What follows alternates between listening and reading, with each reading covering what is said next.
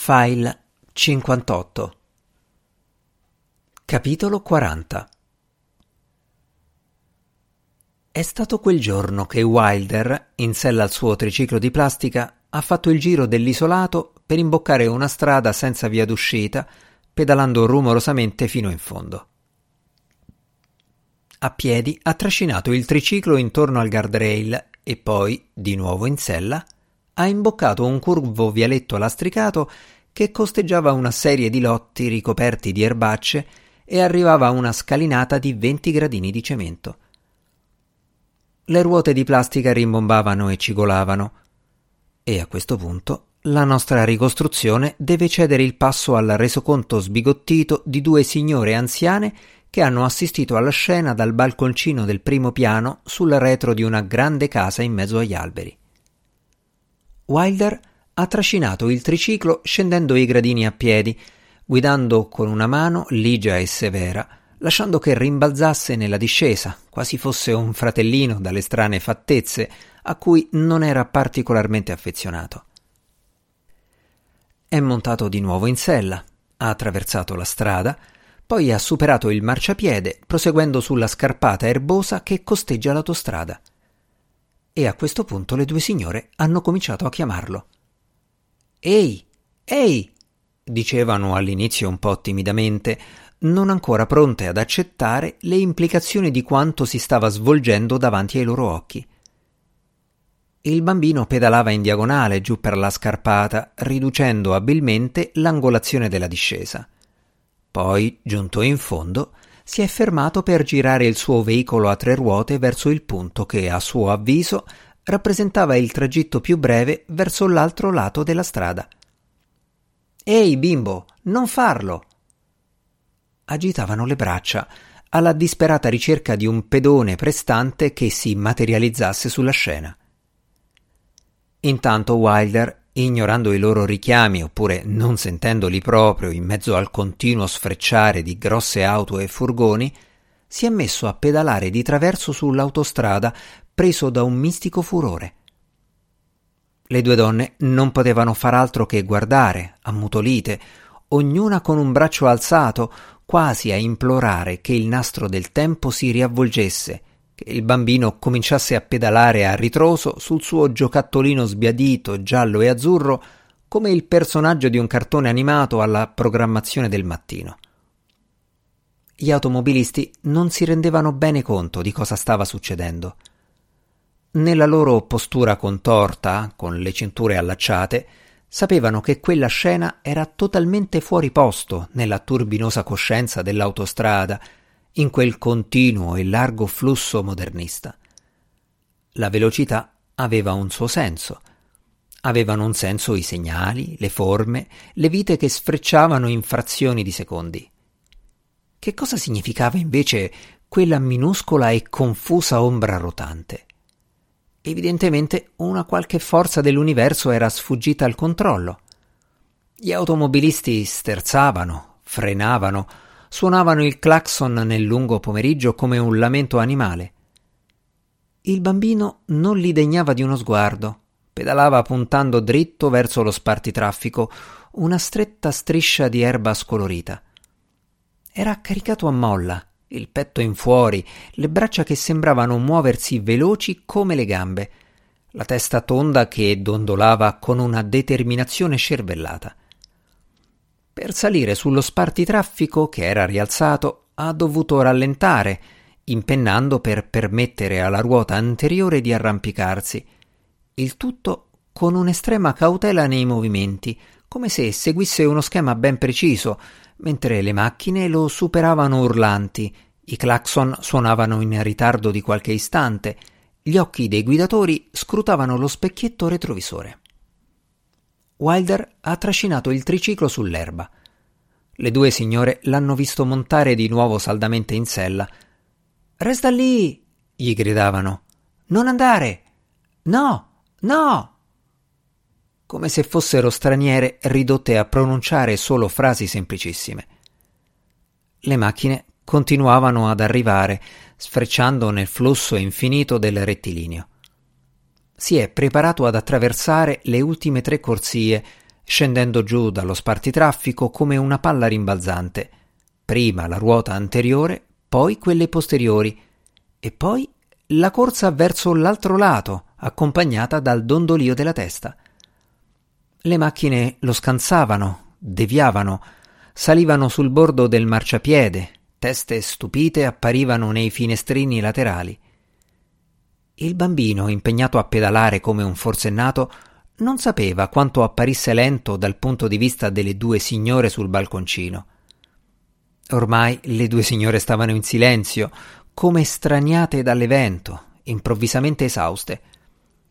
Come andava lento, quanto si sbagliava nel credere di sfrecciare come una scheggia. Tutto questo le lasciava spossate. I clacson continuavano a strombazzare, onde sonore che si mescolavano nell'aria, appiattendosi, richiami e rimproveri lanciati da automobilisti che andavano allontanandosi. Wilder ha raggiunto l'altro lato della strada e per un po' ha proseguito in sella al triciclo parallelamente al flusso delle auto.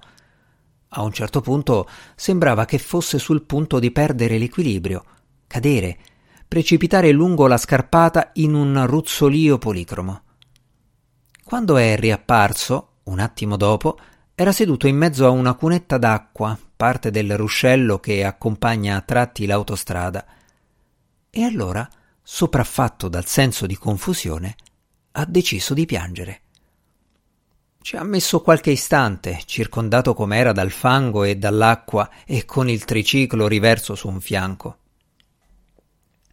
Le due signore hanno ripreso a chiamarlo, sollevando ognuna un braccio per interrompere l'azione. Bambino in acqua, dicevano. Guardate, aiuto, affoga e a quel punto è sembrato che lui, seduto in mezzo al ruscello a piangere a squarciagola, le sentisse per la prima volta, tanto che ha alzato lo sguardo oltre la montagnola di terra e ha guardato in mezzo agli alberi al di là dell'autostrada. E questo non ha fatto che aumentare il suo spavento. Le signore lo chiamavano e si sbracciavano, giunte ormai alle soglie di un terrore incontrollabile, quando un automobilista di passaggio, come di solito vengono definiti questi personaggi, ha prudentemente accostato, è sceso dalla macchina, si è lasciato scivolare giù per la scarpata e ha preso il bambino da quella fossa fangosa e l'ha sollevato in alto per offrirlo all'entusiasmo vociante delle due anziane. Andiamo sempre sul cavalcavia. Io, Babette e Wilder. Ci portiamo dietro un termos con del tè freddo. Parcheggiamo Guardiamo il tramonto. Le nuvole non sono un deterrente. Le nuvole accentuano la drammaticità della scena, trattengono la luce e le danno forma. Il cielo coperto non fa alcuna differenza. La luce esplode tra le nubi come traccianti che disegnano archi di fumo. Il cielo coperto intensifica l'atmosfera. In questi momenti abbiamo poco da dirci. Arrivano altre auto che parcheggiano formando una fila che si estende fino alla zona residenziale. La gente affronta la salita e arriva al cavalcavia portando frutta fresca e frutta secca, bevande ghiacciate, soprattutto persone di mezza età. Gli anziani, alcuni con le sedie pieghevoli da spiaggia che sistemano sul marciapiede, ma anche coppie giovani a braccetto che guardano verso ovest da dietro il parapetto. Il cielo assume un contenuto, un sentimento, una vita romanzesca di più alto livello. Le strisce di colore arrivano così in alto che a volte sembra che si scompongano nelle singole parti costitutive. Ci sono cieli turriti, tempeste di luce, stelle filanti che ricadono lentamente. È difficile sapere come dovremmo sentirci davanti a un simile spettacolo. Alcuni hanno paura dei tramonti, altri invece ci tengono a mostrarsi euforici. Ma la maggior parte di noi non sa cosa provare, perché l'una e l'altra opzione si equivalgono. La pioggia non è un deterrente. La pioggia produce spettacoli cromatici, meravigliose sfumature di colori che digradano. Arrivano altre macchine, gente che si trascina su per la salita. È difficile descrivere lo spirito di queste miti serate. Nell'aria c'è un senso di attesa, ma non è quel brusio ansioso di mezza estate tipico di un gruppo di persone in maniche corte che approfitta di un campetto vuoto per farsi una partitella, con precedenti su cui fare affidamento, una storia di reazioni prevedibili. Questa attesa è introversa, diseguale, quasi arretrata e timida, tendente al silenzio. Cos'altro proviamo? Certamente sbigottimento, uno sbigottimento totalizzante che trascende le precedenti categorie dello sbigottimento, solo che non sappiamo se guardando proviamo meraviglia o terrore. Non sappiamo cos'è che stiamo guardando né cosa significa. Non sappiamo se è qualcosa di permanente, un livello di esperienza al quale ci abitueremo gradualmente e che alla fine assorbirà la nostra incertezza, oppure se si tratta di uno strano fenomeno atmosferico destinato a passare presto. Le sedie pieghevoli vengono aperte di scatto, i vecchi si siedono. Cosa c'è da dire? I tramonti tendono a indugiare, proprio come noi. Il cielo è sotto un incantesimo, potente e mitologico. Ogni tanto sul cavalcavia passa qualche macchina che si muove lentamente, in modo rispettoso. La gente continua a salire, alcuni in sedia a rotelle, deformati dalla malattia, i loro accompagnatori inclinati in avanti per affrontare la pendenza. Prima che le serate calde cominciassero a richiamare folle di persone sul cavalcavia, non avevo idea di quanti disabili e persone in difficoltà ci fossero in città. Le macchine sfrecciano sotto di noi, provenienti da ovest, uscendo dalla colonna di luce, e noi le guardiamo come in attesa di un segno, come se sulle superfici smaltate fosse rimasto impigliato qualche residuo di tramonto, una lucentezza appena percepibile o uno strato eloquente di polvere. Nessuno accende la radio. Nessuno parla con una voce che non sia poco più che un sussurro. Discende dal cielo qualcosa di dorato che conferisce all'aria un senso di morbidezza. Ci sono persone che portano a spasso i cani, ci sono bambini in bici, un uomo con una macchina fotografica e il teleobiettivo in attesa del suo momento. Solo qualche tempo dopo che è calato il buio e gli insetti hanno iniziato a fare i loro versi avvolti dal calore, cominciamo timidamente, educatamente a disperderci, auto dopo auto, restituiti al nostro io separato e difendibile. In giro si vedono ancora uomini in tuta di Milex dal muso giallo impegnati a raccogliere i loro orribili dati mentre puntano i loro strumenti a raggi infrarossi contro la terra e contro il cielo. Il dottor Chakravarti vuole parlarmi, ma io ho deciso di tenermi alla larga da lui. Ci tiene particolarmente a vedere come procede la mia morte. Un caso interessante, forse vorrebbe inserirmi di nuovo nel tomografo dove entrano in collisione particelle cariche e soffiano venti d'altura. Ma io ho paura del tomografo. Ho paura dei suoi campi magnetici, della sua pulsazione nucleare computerizzata. Ho paura di quello che sa su di me. Mi faccio negare al telefono. I ripiani del supermercato sono stati risistemati. È successo un giorno, così, senza preavviso.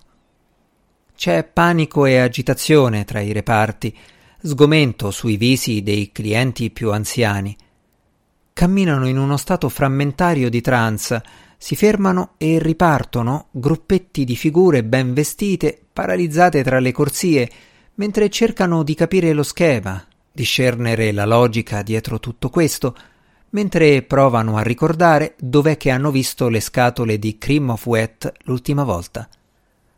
Non ne capiscono il motivo, non ne trovano il senso. Ora le spugnette sono insieme alle saponette per le mani, i condimenti sono sparsi in giro. Più l'uomo o la donna in questione sono vecchi, più sono vestiti e sistemati con cura. Gli uomini con i pantaloni senza belt e camicie di cotone colorate, le donne tutte incipriate e curate fin nei minimi dettagli, con l'aria impacciata di chi si prepara ad affrontare un evento ansiogeno. Imboccano la corsia sbagliata, scrutano lungo gli scaffali, certe volte si fermano di colpo, costringendo allo scontro altri carrelli. Solo i cibi generici sono rimasti dove erano, quelli con le confezioni bianche senza etichetta. Gli uomini consultano la lista della spesa, le donne no. Regna un senso di vagabondaggio, un'atmosfera di vacuità e tormento, gente mite portata all'esasperazione. Scrutano le scritte minuscole sulle confezioni, temendo un nuovo livello di tradimento. Gli uomini cercano le date di scadenza, le donne gli ingredienti. Molti fanno fatica a decifrare le parole. Le lettere sono contornate da aloni, da spettri di immagini sovraimpresse. Cercano di trovare una strada in mezzo alla confusione, tra gli scaffali modificati, il frastuono ambientale e la semplice e spietata realtà del loro declino. Ma alla fine poco importa cosa vedono o credono di vedere. Le casse sono provviste di cellule fotoelettriche che decodificano infallibilmente il segreto binario di ogni articolo. È il linguaggio delle onde e delle radiazioni o il modo in cui i morti parlano con i vivi. Ed è qui che aspettiamo tutti insieme, a prescindere dall'età, con i carrelli stracolmi di merci coloratissime. Una fila che avanza lentamente, e questo è gratificante perché ci dà il tempo di gettare uno sguardo ai tabloid sugli espositori. Tutto quello di cui abbiamo bisogno, al di fuori del cibo e dell'amore, è qui, sugli espositori dei tabloid. Storie soprannaturali ed extraterrestri, le vitamine miracolose, le cure per il cancro, i rimedi contro l'obesità, il culto delle celebrità e dei morti. Fine dell'opera.